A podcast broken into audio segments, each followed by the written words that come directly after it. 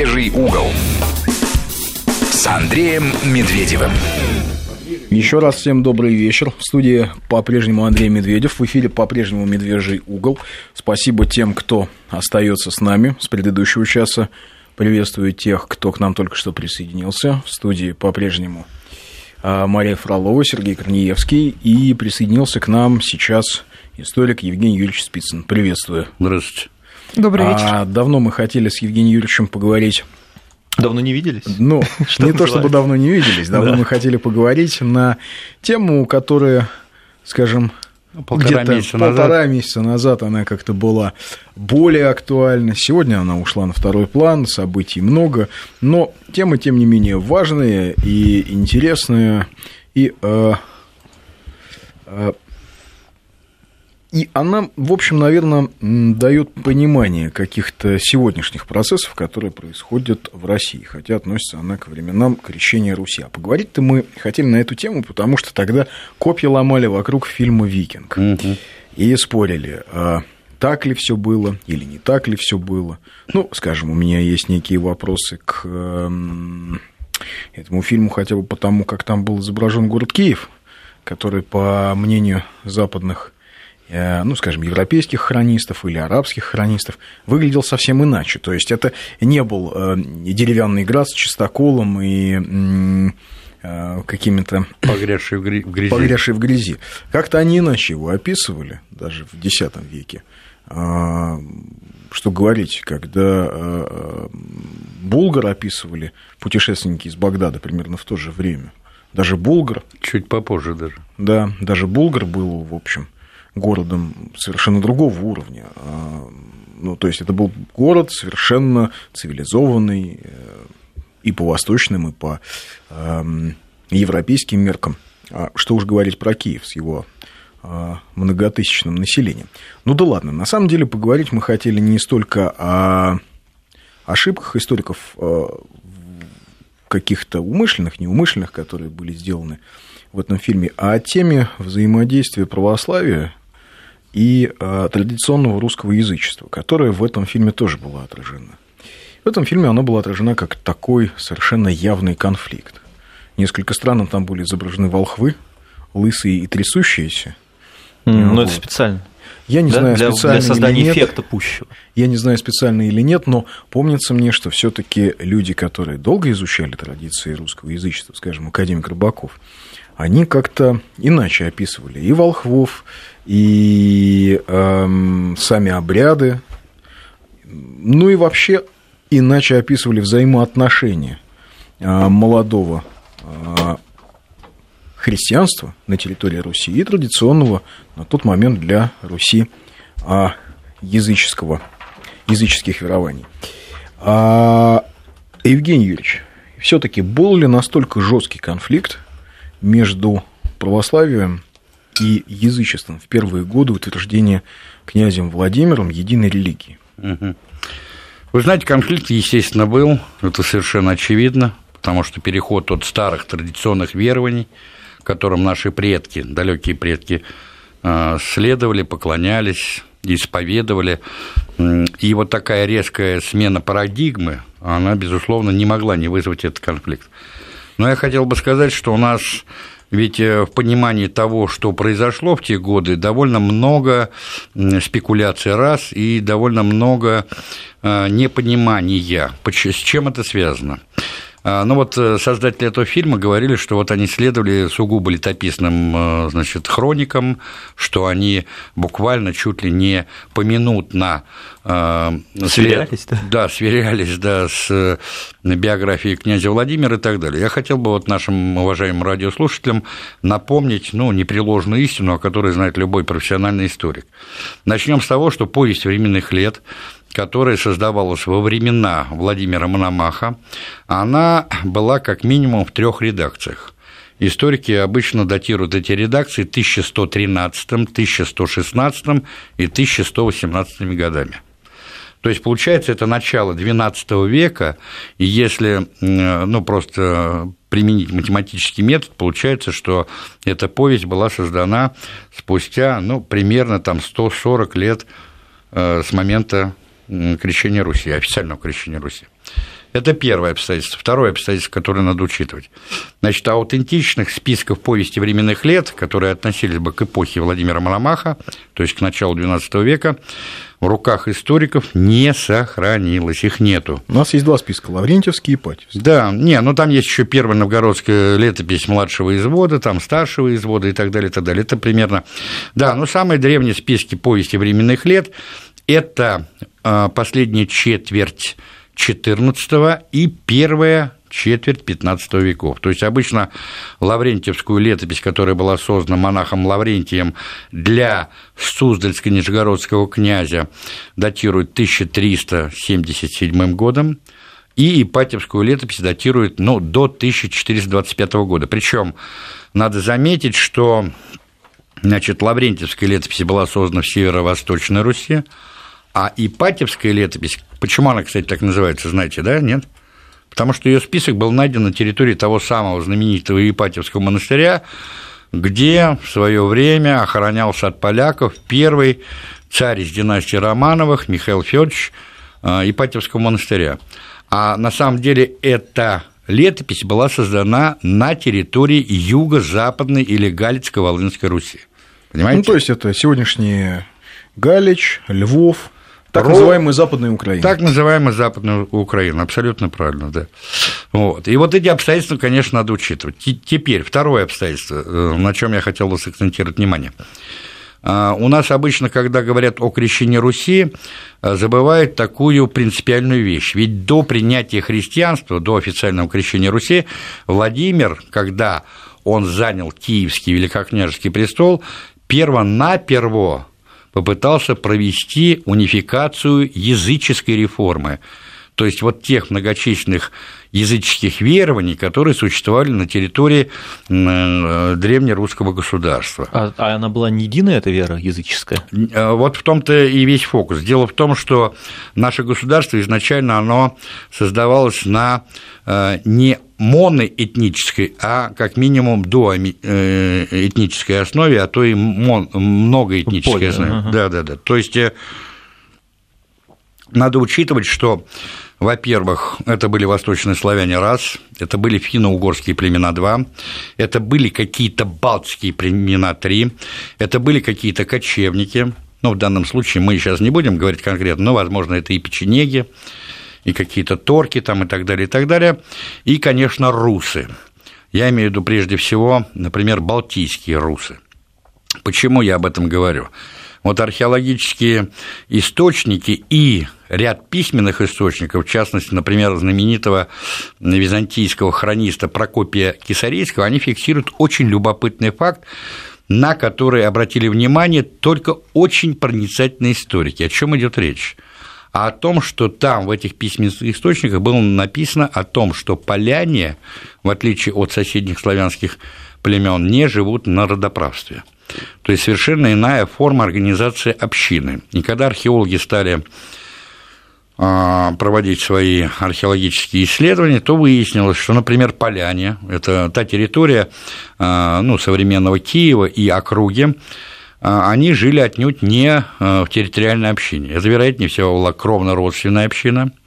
Почему? Потому что там нету мелких жилищ, там, там в основном патронимии, то есть большие жилища, в которых обычно жили именно кровно-родственные общины. Там совершенно иной тип захоронения, который существовал э, в соседних восточнославянских племенах, например, у тех же древлян и у тех же северян. То есть трупосожжение и трупоположение. А надо же понимать прекрасно, что разный характер или обряд погребения, он представляет собой и разные представления о мироздании – ну да, о загробном мире, о системе. Конечно, конечно. Понимаете, и вот когда начинает исследовать какие-то вот эти вот, ну, такие вот еле уловимые моменты, что ли, получается, что вот какие-то а, представления или какие-то элементы вот а, жизни, например, полян, они наблюдаются, например, в Моравии. Дальше, например, на южном берегу Балтики и так далее, и так далее. И вот здесь возникают очень интересные параллели и аналогии. Например, с тем Кстати, же... Кстати, вот интересно добавлю, а, а, карпато-русские ученые, угу. которых, ну, потом физически уничтожили во время геноцида а, русин в 1914 году. Так вот, карпато-русские ученые а многие, двое, по-моему, Мончаловский и кто-то еще писали о том, что хорваты Угу. Ведут Бел- свою историю хорваты, от да. белых хорват, которые жили когда-то именно в Карпатах. Абсолютно правильно. То есть вот э, интересные были представления еще в конце XIX века о, так сказать, родословной некоторых народов. Да, европейских народов. европейских народов. правильно. И языковую связь между карпато-русским диалектом, который потом поименовали украинским, и хорватским языком, а, вот Она прослеживается ученые абсолютно. видели прямую. Да. Так вот, я о чем? Я, чтобы, ну, у нас эфир э, так Не сказать, резиновый? не резиновый, поэтому Не. я коротко. О чем речь идет? Посмотрите. Какая любопытная очень аналогия. Вот смотрите, Владимир занимает Киевский престол в результате одной из первых междоусобиц. То есть между тремя сыновьями Святослава, то есть сына Игоря и Ольги, начинаются разборки между значит, Святополком, Олегом и э, этим э, Владимиром, самым младшим братом, да? И вот он, когда занимает Киевский престол, ну, э, если брать, например, пояс временных лет, то это 980 год, если это, значит, память и похвала Иакова Мниха, э, это 978 год. Отсюда мы можем сделать вывод, что Владимиру на момент занятия престола было там от 18 до 20 лет. То есть обычно дата его рождения называют 960 год. И вот практически сразу по занятию престола он проводит языческую реформу как некий обруч, который мог бы объединить вот все эти разноэтничные значит, народы, которые составляли тогда довольно рыхлое древнерусское А что государство. его надоумило в 18 лет заняться идеологией именно? Вот почему он вдруг решил, что именно вот нужно вот идеология? Ну, я думаю, что там, слушайте, ну, понятно, что такой молодой человек, Да. хотя надо понимать, что человек 18-летний 21 века и человек а, 18-летний, а, который жил там тысячу В X три- века это разное. Это Это сейчас ра- это да. инфантильные Да. существа на тонких ножках Да. с планшетами. А Да. тогда в 18 лет люди Да. уже три года как воевали, врагов рубили. Конечно. В общем, Да женщин даже в- познали да и даже так в- далее. Да, да Совершенно даже в другая- 18 веке 14-летний юноша это был довольно самостоятельный человек, который мог не только принимать какие-то самостоятельные решения, но, извините, нести воинскую и государеву службу. Это совершенно было нормально, и это... То есть надо вот понимать все таки такие вещи. Так вот, я, возвращаясь там к X веку, да, хочу о чем сказать. А, Дело в том, что хорошо известно, что перед принятием христианства Владимир попытался провести знаменитую языческую реформу. Но в чем была суть этой реформы? Он якобы пытался создать некий единый пантеон языческих богов для всех восточных славян, балтов и финно-угров. Да, тут стоит добавить просто, что, например, согласно тому же академику Рыбакову, да, язычество Древней Руси, он ведь четко пишет, что у балтославян да, у них немножечко был свой пантеон. Да, да, да, да, да. И у них, э, например, там верховное божество отличалось от э, верховного божества э, славян восточных. Абсолютно. А, то есть, ну, вот это разные отношения, там, скажем, к Перуну. Так, да, абсолютно и, правильно. э, Ну, к Мокоши, например, там, да-да-да, к или там, Велесу.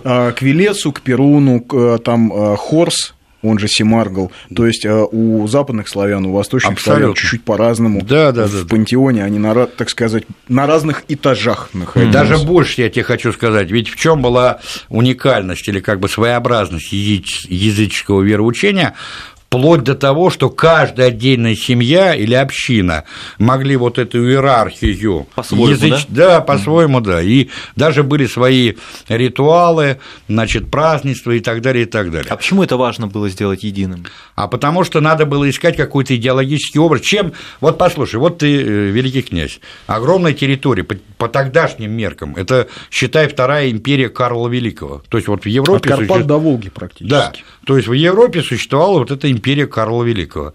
Здесь, на восточных рубежах Европы, возникает, ну, аналогичная, условно говоря, а империя Карла Великого. Чем соединить вот эти огромные пространства? Значит, нужен какой-то идеологический обруч. Вот в качестве такого идеологического образа изначально выбирается вот та самая языческая религия, то есть религия, которая регулировала взаимоотношения человека и природы. Ведь надо же понимать, чем, например, языческая религия отличалась от ну, традиционных вот, современных религий, того же ислама, то- того же христианства. иудаизма и так далее. Это были все-таки религии, которые носили по большей части социальный характер. Они регулировали взаимоотношения между людьми. А здесь была прямая связь человека с природой. Ну, там наши далекие предки, вот гром, например, прогремел. Мы сейчас понимаем, что по законам физики, что произошло, да, разряд, который сопровождается там, ну, соответствующим этим, да. А человек, который жил там полторы тысячи лет назад, он-то это все объяснял, да, божественными какими-то там, да. Что это Перун. Да, да, да. бог громовержец или, например, у древних греков Зевс, бог громовержец. Понятно, да? Ну, собственно, даже знак был громовое колесо, Конечно. громовой знак. Причем он был не только на Руси распространен, а в Словакии. Да, конечно, конечно. Даже вот, на Балканах, да. в балканских культурах есть э, эти знаки. Да у, нет, да у каждых вот э, народов там той же вот э, средневековой Европы, варварской Европы, то есть тех племен, которые пришли на смену, например, римскому господству, тех же лангобардов, там вот сготов, весготов и так далее, но у них же был свой тоже шматион язык, у тех же норманов, например, понятно, хорошо известно, да, Один, верховный бог там и так далее, и так далее. Вот. И он попытался провести вот эту реформу. А, шесть божеств во главе с Перуном. Перун – покровитель княжеской дружины, громовержец, бог, который значит, ну, является как бы покровителем княжеской дружины. И вдруг эта реформа проваливается. И вот у нас, заметьте, я вот даже когда в институте учился, там 30 лет назад, да и потом, в учебниках, никак я не мог понять, а почему эта реформа провалилась, в чем весь фокус-то состоял. Вот никто не... Вот вдруг она провалилась ни с того ни с сего, и, и, и все. Вот эти вот шесть божеств, то есть вот эти вот шесть идол, идолов, которые были на вот этом новом киевском капище установлены, а по, они были потом однозначно низвергнуты как бы с пьедесталов. И вот я когда а, а, читал работы Топорова, Рыбакова, ну, многих других, да, я не находил себе ответа. И вдруг я вот у книге своего учителя Аполлона Григорьевича Кузьмина, замечательного историка, называлась эта книга «Падение Перуна». Сейчас она издается под немножко иным названием «Крещение древней или Киевской Руси». И вот он открыл там вообще секреты провала этой языческой реформы. в чем они заключались? По всей вероятности, Владимир, который был представителем вот этого варяжского рода, происходившего из земель южных балтов или славян, то есть балтийских славян, он был относительным вот этого русского рода. Значит, а русы это племя, да? Ну, русы, да, ага. да, да, да, да. Русского рода. Русского рода, княжеского рода. Там была кровно-родственная община, в отличие от соседской или территориальной общины восточных славян. И он попытался именно традиции вот этого русского рода или варяжские традиции язычества навязать основной массе населения восточных славян. Там пересекались эти божества, но там была принципиальная разница между этими традициями и ритуалами. В чем она состояла? Дело в том, что, вероятнее всего, у восточных славян не было человеческих жертвоприношений. А у русов были? А у русов, вот этих балтийских, были. Почему? 983 год. Повесть временных лет. Она фиксирует очень примечательный факт, на который мало кто обращал внимание. Когда Владимир вернулся с похода на Етвягов, то были казнены два варяга, два христианина, отец и сын, Федор и Иоанн. Они были привнесены в жертву Перуну. Вот, вероятнее всего, вот эта традиция балтских русов или варягов приносить своим богам человеческие жертвоприношения и была отвергнута основной массой восточных славян. И вот когда произошел провал вот этой языческой реформы, Владимир начинает лихорадочно искать иную религию, которая могла бы выполнить роль вот того самого обруча, который смог бы объединить вот эту разноэтничную ну, по сути дела, разноконфессиональную территорию. Кстати, по версии академика Рыбакова интересно, а, идеологом, вот ты спрашивал, Сергей, кто был идеологом реформы, кто стоял, так сказать, за кто спиной юного да, князя, ну, кто, да, да, да. кто был его Сусловым, тинейджеру, да? кто отвечал кто, за идеологию? Значит, в Политбюро. А есть версия, что это был его дядя по матери А, Добрыня. Добрыня. Добрыня. Добрыня Никитич. Он же, который потом в, в- Никитич. да, А, в- в в летопись, не в летописях, а в былинах, Былинах, да. переродился в Добрыня Никитича. Да, да, да, да. Кстати, да. Есть версия, брат- что это он. Да, брат его матери действительно Добрыня. Надо что, просто понимать, что в исторической науке существуют разные представления о том, что собой вообще представляют так называемые древнерусские былины или былины киевского цикла. Потому что есть довольно большая а, категория историков, которые связывают появление этих былин вообще там с 16 или чуть ли не 17 веком. Но мы сейчас об этом не будем говорить, а то мы сейчас... Ну, в общем, говорят, что это Добрыня. Да, А тут, конечно, еще, мне кажется, что для восточных славян в принципе, да, а, было не слишком приемлема эта реформа, потому что им же сказали, вот, ребят, вы э, Велес у вас, да? да, А теперь- и бог. Да, а теперь нет, теперь не Велес, теперь у нас будет Перун. Да. Причем, Андрюш, То есть послушай. теперь, значит, Верховный Перун, Велес тоже, но пониже. Ну, Да, не да, такой, да, уже. Да, Мгм. да, послушайте, самое-то интересное, вот, Андрюш, спасибо тебе за то, что напомнил про Велеса. Велес – это так называемый скотий бог. А, Бог э, торговли, бог э, значит, благоденствия, бог ну, денег, условно говоря. А вообще у древних народов соотношение или восприятие скота – это всегда э, знак равенства между благосостоянием и деньгами. Так вот, самое интересное, что вот в том пантеоне языческих богов, во главе которого стоял Перун, то есть бог-громовержец, бог-покровитель княжеской дружины, Велеса вообще не было. Вообще не было. То есть один из О самых... они поч- думали, я не понимаю. Послушай, один из самых почитаемых восточнославянских богов в этом пантеоне отсутствовал. Вот тебе и причины провала вот этой самой А языческой почему реформы. нельзя было как-то немножечко добавить? Потому что у балтославян, я так понимаю, ну, Тогда бы собственно, балтославяне не захотели бы, да? Но а, у балтославян все-таки немножечко был другой уклад. Они Я тебе опять- занимались послушай. в меньшей степени скотоводством, в Да. большей степени а, тем, что ну, каких-нибудь викингов могли пограбить. Я тебе там еще или- раз говорю, послушайте, вот вы никак не можете понять одну вещь, у нас многие не могут понять. Послушайте, древнерусская и древнеславянская община – это суть разные вещи. Одна община кровно-родственная или родовая, другая община территориальная или соседская. Это разные формы управления общинами.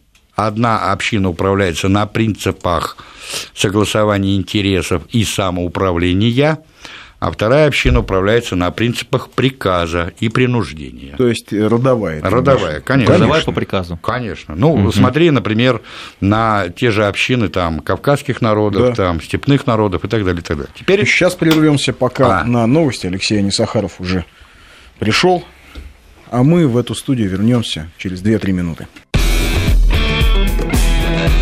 Медвежий угол. С Андреем Медведевым. Продолжаем разговор. Евгений Юрьевич, прежде чем продолжим, а, пара сообщений, троечка сообщений.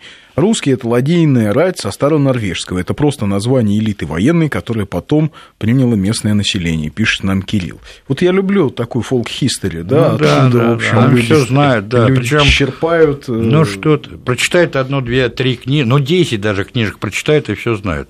Я вообще на самом деле историей занимаюсь десятки, 30 лет. Десятки А ученых до сих пор книг, не знают. Евгений Да Юрьевич. дело-то не в том, До сих пор не могут понять происхождение слова Да, русские, да. а тут Дело прям в том- люди дело- раз и да. объяснили. Да, откуда дело не в том, слово сколько «русский». ты прочитаешь. Дело в том, что надо понять, что читает и кого читать. Вот в чем вопрос-то. А более конкретный вопрос. Как же человеческие жертвоприношения волхвов, которые преследовал, которых преследовал Ярослав в Ростовском княжестве? Или раскопки на сбруче Русановой? Человеческие жертвоприношения – доказанный факт в истории именно восточных славян. Русы здесь ни при чем. Русановой? Да. А кого? Я знаю, да, Русанов, да, это Русанова, да, она была, это известный советский археолог, которая Да. написала знаменитую монографию, она, по-моему, вышла еще в 1976 году, но дело в том, что у нее муж, кстати, был археолог, он ее пережил, это на Украине, да. Да, на сбруче она Да, да, да. Дело в том, что надо прекрасно понимать, что вот понимание того, что поляне не были восточными славянами, оно все-таки возникло значительно позже, чем а, профессор Русанова писала свои монографии. Вот в чем вопрос. потому что э, вот эти вот э, захоронения э, тех же северян, древлян и полян, то есть трупоположение и трупосожжение, и э, открытие вот этих вот патронимий, то есть больших э, значит, ну, домов, которые располагались именно вот на территории Киева и в округе, а, и осознание этого факта, оно пришло несколько позднее, чем вышли монографии Русановой. Надо, кстати, была э, знаменитый э, ученый, антрополог, академик Алексеева, она ну, относительно недавно умерла, а, она написала знаменитую монографию по антропологическим данным, в частности, по строению черепных коробок, она провела довольно детальный анализ всех возможных захоронений и Киевского могильника, и Гнездовского могильника, и других могильников на территории древнерусского государства. И там очень интересные факты, которые доказывают лишний раз, что население Киева, вот того периода, о котором мы говорим, не более поздних, потому что надо mm-hmm. понимать, что собой представляет археологическая культура. Там же есть археологические ну, слои, слои да. понятно, да, которые относятся к разным периодам и так далее, и так далее. И разные, так сказать, там и артефакты, то есть памятники вот э, аутентичные, на которые мы можем ссылаться. Но я сейчас хотел бы, мы сейчас просто можем закопаться вот во всех этих э, тонкостях и частностях. Я о чем хотел сказать. Дело в том, что вот когда эта языческая реформа грохнулась медным тазом, ну, говоря русским языком или современным языком, то Владимир стал искать Э, ну, какую-то иную религию, которая могла бы выполнить вот ту самую объединяющую роль, то есть некого идеологического обрача, который бы скрепило вот это государство. И та же пояс временных лет же выписывает о том, как он искал эту религию. Да, когда ну да, что послал послов, да, значит, да, к да, мусульманам, а те пришли, сказали, там выпивать нельзя, ислам да. нам не подходит. Это как ну, анекдот звучит. Ну, нет, почему? Нет, да? нет, нет, нет, было? нет. Ну, это не как анекдот, конечно. Нет, это просто, ну, понятно, что ведь я опять теперь... Ну, Серёж, понятно, вот что, что, ну, на самом деле церкви ведь тогда уже были в Киеве. Конечно, нет, послушай. Уже а... были а, а, христиане конечно. среди славян и русов. Конечно. И, в общем, особо послов-то, мне кажется, посылать никуда не нужно было, потому что и про мусульман, в общем, тоже понимали все. Другое дело, что в более поздний период, наверное, все таки что-то ну, присочинили. Поня... Нет, ну понятно, дело в том, что я тебе опять еще раз, я напоминаю такую вещь, что повесть временных лет, где содержатся вот эти разные легенды о крещении Руси, она создавалась все таки в XII веке. То есть очень много времени прошло, уже много прошло. Ну, не очень да? много, ну, так сто с лишним лет ну, прошло. Представьте, вот даже сейчас, когда все фиксируется, сто лет прошло, уже все по-другому. Конечно. А тогда мало было. Сто лет назад Украины не было, а сейчас все уверены, что она была всегда. Ну, ну да, не, не всегда, 1140 лет Ой, ой, ой, э, пардон, 140 тысяч лет как минимум. Ну да. Ну тут как раз про протоукров просили рассказать. Ну, конечно, так вот. Но про, если коротко, то это вообще-то, знаете, как родилась эта легенда? Ну, Залезняк, да. академик, рассказал. У Одиссея в знаменитой то ли Эладе, но неважно. Одиссея. Да, ой, не Одиссей, ну, у, Гаме, у ну, Гомера. Ну, в Одиссее, в Одиссее. Послушайте, давайте, Гомера. стоп, стоп, сейчас, ну, давайте уйдем. Ну, если это короткая Ушли, история. Короткая, короткая история, сейчас расскажу. Ну, Евгений Юрьевич не Значит, у Гомера, значит, э, по-моему, в поэме «Одиссей» или где-то, вот где там идет речь о Троянской войне, там среди разных, так сказать, племен, принимавших участие в Троянской войне, упоминается племя Теукро или Тевкры, на, если с латиницы на, кириллис, на кириллическую письменность перевести, но Теукро или Тевкры на кириллическую, а Теукроя. Ну, украинских историков фантазия разыгралась, и они Теукроя превратили те укры, потом они те, то есть те, отделили от укры, и у них получилось те укры. Как вот раз таки вот те, вот, те, вот самые, те, самые, укры. самые укры. Ну, короче, давайте мы, у нас Вернемся, время да. стремительно. Вот послушайте, вот это вот история про выбор веры. Вот он в конечном итоге останавливается как бы на христианстве. То есть, наверное, все-таки они никуда не ездили, послы, наверное, какие-то советники ну, да, да, собирались. Да, да. Ну, я думаю, да. Но тут вот что интересно, заметьте, разные редакции повести временных лет дают разные версии крещения Владимира. Какая-то редакция говорит о том, что он крестился в Киеве. Какая-то редакция говорит о том, что он крестился в Василькове. Это небольшой городок, который был чуть юго-восточнее Киева. Какая-то редакция говорит неопределенно крестился там где-то т.т.т. Но самое популярное – это так называемая Корсунская легенда, которая гласит Корсуне, о том, Херсонесе, да. что Владимир крестился в Корсуне или древнегреческом Херсонесе. Корсунь – это русское название Херсонеса и описывает подробно, с чем связано это крещение. Что вот в Константинополе было, были два брата императора, соправители, это э, Василий II Болгаробойца и Константин VII, а, которые, э, значит, э, столкнулись с тем, что вот Варда Склир и Варда Фока – это два византийских или рамейских полководца, подняли мятеж, ну и так далее, и так далее. А Крым был тогда дальней провинцией Византии. И вот они попросили э, князя Владимира э, помочь им в обуздании мятежников. Владимир сказал, да, дескать, я вам, ребята, помогу, но давайте только по рукам ударим, и вы мне э, в услугу за мою военную помощь выдадите вашу парфинородную сестру Анну. Значит, ну, Владимир пошел походом на Корсунь, подавил мятеж, значит, базилевсы, диархи, то есть, да, то есть соправители, они как бы не, спе- не спешили вот выполнять свое это. Он еще раз, им- ну, я сейчас не буду углубляться, короче, прибывает туда в Корсунь, значит, Анна, а, там совершается обряд крещения, обвенчания, они потом едут в Киев. И он оттуда из Корсуни выводит и местного священника папа Анастаса Курсунянина, и весь церковный клир, и все иконы, и все книги, и т.д. и т.п.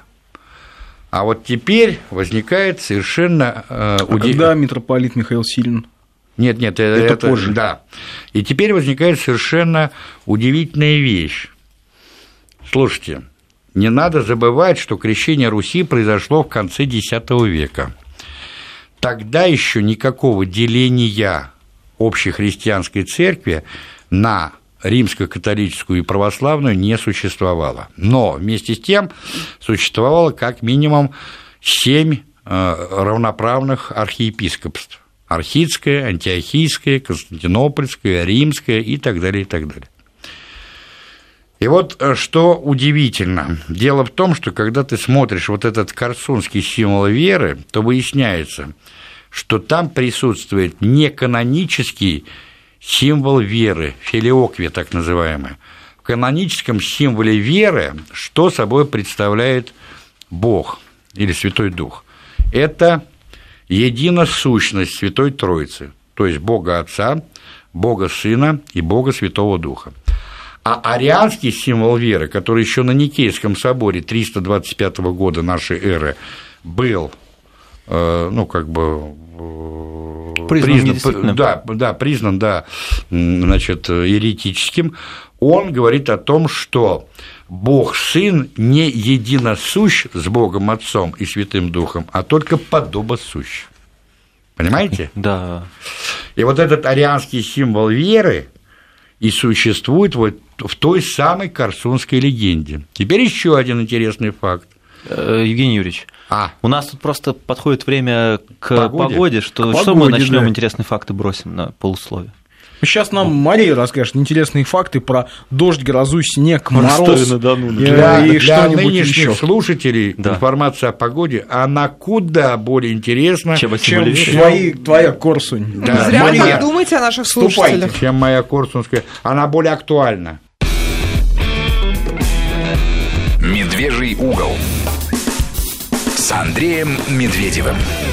Вот Сообщение нам прям пришло. Зря вот так о слушателях думаете. Погоду я могу и в другом месте узнать. А вот о крещении Руси еще пойди найди с кем поговорить. Да мы шутили. Да шутили, конечно, Если спасибо. кого обидели, если кто осерчал, не, Да не нет, ругайтесь. нет, ну это шутка была, конечно, господи, да. ну о чем? Мы Ну очень так- любим наших слушателей, уважаемых. Спасибо вам за то, что вы слушаете нас. Так вот, возвращаясь к разговору. А, То есть а, Владимир привез в Киев Да. Из Корсуни. Да, ну, из Корсуни, да, и клир, и, значит, книги, и утварь, и так далее, и так далее. Вот что любопытно, м, при э, княгине Ольге, Еще. еще при его бабке, была христианская церковь. То есть это о чем говорит? О том, что в Киеве были христианские общины еще задолго до официального крещения Руси. И версия, что она сама была крещена. Нет, она была крещена. Ну, конечно, она ездила к Константину Багряна Родному, причем историки там вплоть до четырех поездок. То есть историки спорят, то ли 946, 957, 959 и так далее. Вот. Я сейчас просто не углубляюсь во все эти споры. То есть то, что в Киеве и на Руси вообще существовали христианские общины, это общеизвестный факт. Тут он даже не подвергается сомнению. Я к чему подвожу? У нас очень часто говорят о том, что единственным источником проникновения христианства на Русь была ромейская держава, то есть Византия. Но на самом деле, вот если ты анализируешь разные источники, то понимаешь, что вот таких источников проникновения христианства на Русь было огромное множество. И вот то христианское вероучение в ортодоксальной форме, которое присутствовало в Византии на тот момент, оно не всегда э, являло собой вот э, реальное, так сказать, воплощение вот в этих христианских общинах. Ведь э, те же традиции, например, ирландской церкви, марабской церкви, арианской церкви и так далее, они присутствовали на разных территориях. Вот это надо прекрасно понимать. То есть единственного источника проникновения, проникновения христианства на Русь не было. А вот теперь мы смотрим дальше. Вот есть такое понимание Кирилла-Мефодиевской традиции в русском христианстве. Вот когда нам современные неоязычники рассказывают байки о том, что христианство водилось мечом и огнем, о том, что значит, э, наши далекие предки древние славяне были просто утоплены в крови, и нам навязали вот эту иудохристианскую религию, конечно, это все чушь собачья, непонимание того, что на самом деле было.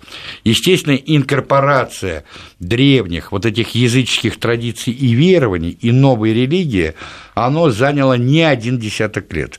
Где-то эта инкорпорация шла более тяжело, где-то она шла менее тяжело, более гармонично и так далее.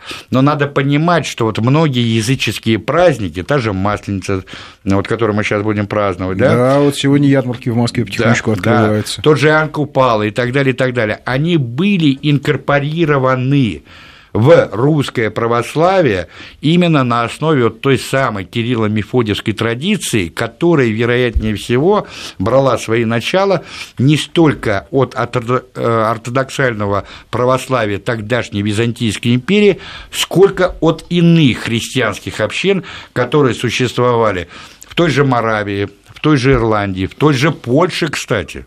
Ну, Польша. Масленица, кстати, не то чтобы сильно инкорпорирована, просто а, православная церковь, именно русская, очень снисходительно всегда относилась Правильно. к существованию Масленицы как праздника. Стоп, Андрюш, послушай, а вот я тебе хочу сказать, вот, например, последний а, патриарх, я не имею в виду вот 20 века, а вот перед а, тем, как патриаршество было отменено, вернее, сначала Петр запретил, а, значит, проводить выборы патриарха, а потом на месте патриархи, патриархии создал вот эту вот духовную коллегию, коллегию или святейший правительствующий синод. Адриан, так он вообще требовал запретить Масленицу как бесовский праздник. Понимаешь? Вот дело в том, что чем ближе, что называется, к нашему времени, да, вот 16, 17, 18 век, вот эти вот так называемые языческие праздники, они воспринимались официально ортодоксальной церковью как нечто, нечто чуждое. А если мы туда окунемся, окунемся вглубь веков, то вот эти вот праздники, языческие, они как раз инкорпорировались внутрь вот этого раннего русского православия довольно, ну, я такое слово, может быть, не очень парламентское выберу, изящно. Почему? А потому что не было вот той воинственной ортодоксии, которая, увы, или, ну, не увы, я, может быть, не, но тогда присутствовала в официальной византийской церкви. Вот в этом да была... пантеон богов, в общем, тоже как-то так плавно перетек да.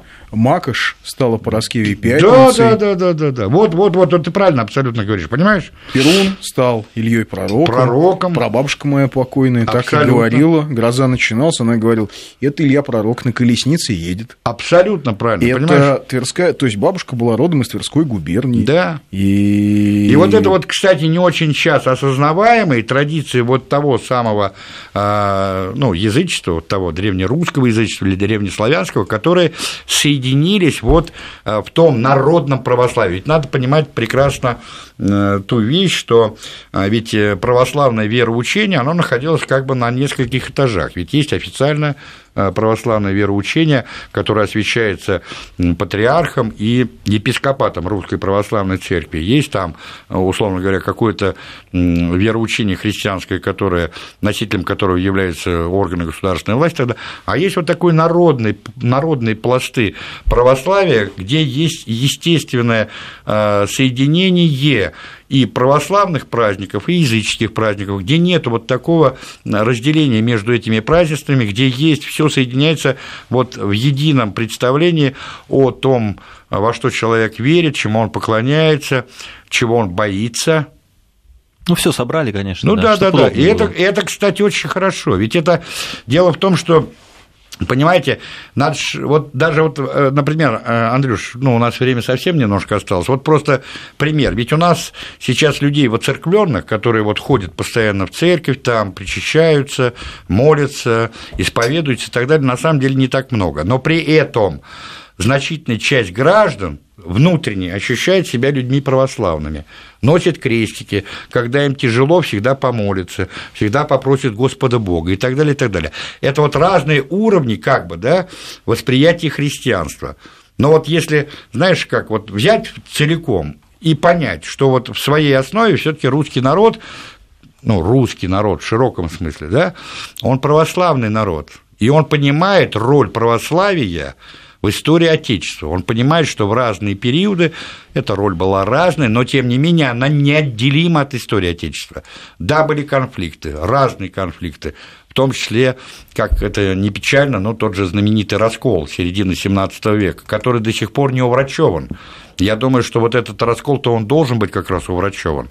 Вот. Но, тем не менее, в своей основной основе русский народ, он православный. А православная церковь и православие как основа мировоззрения нашего народа, нашей цивилизации, оно, конечно, является одним из столпов современного общества. И вот э, я завершаю уже наш разговор, хочу сказать, вот почему возник такой острый конфликт нашей русской, ну или там русско-рамейской там, или как угодно цивилизации, или русско-мусульманской цивилизации, ну, ее назвать, суть-то не в названии, вот с тем самым западным миром.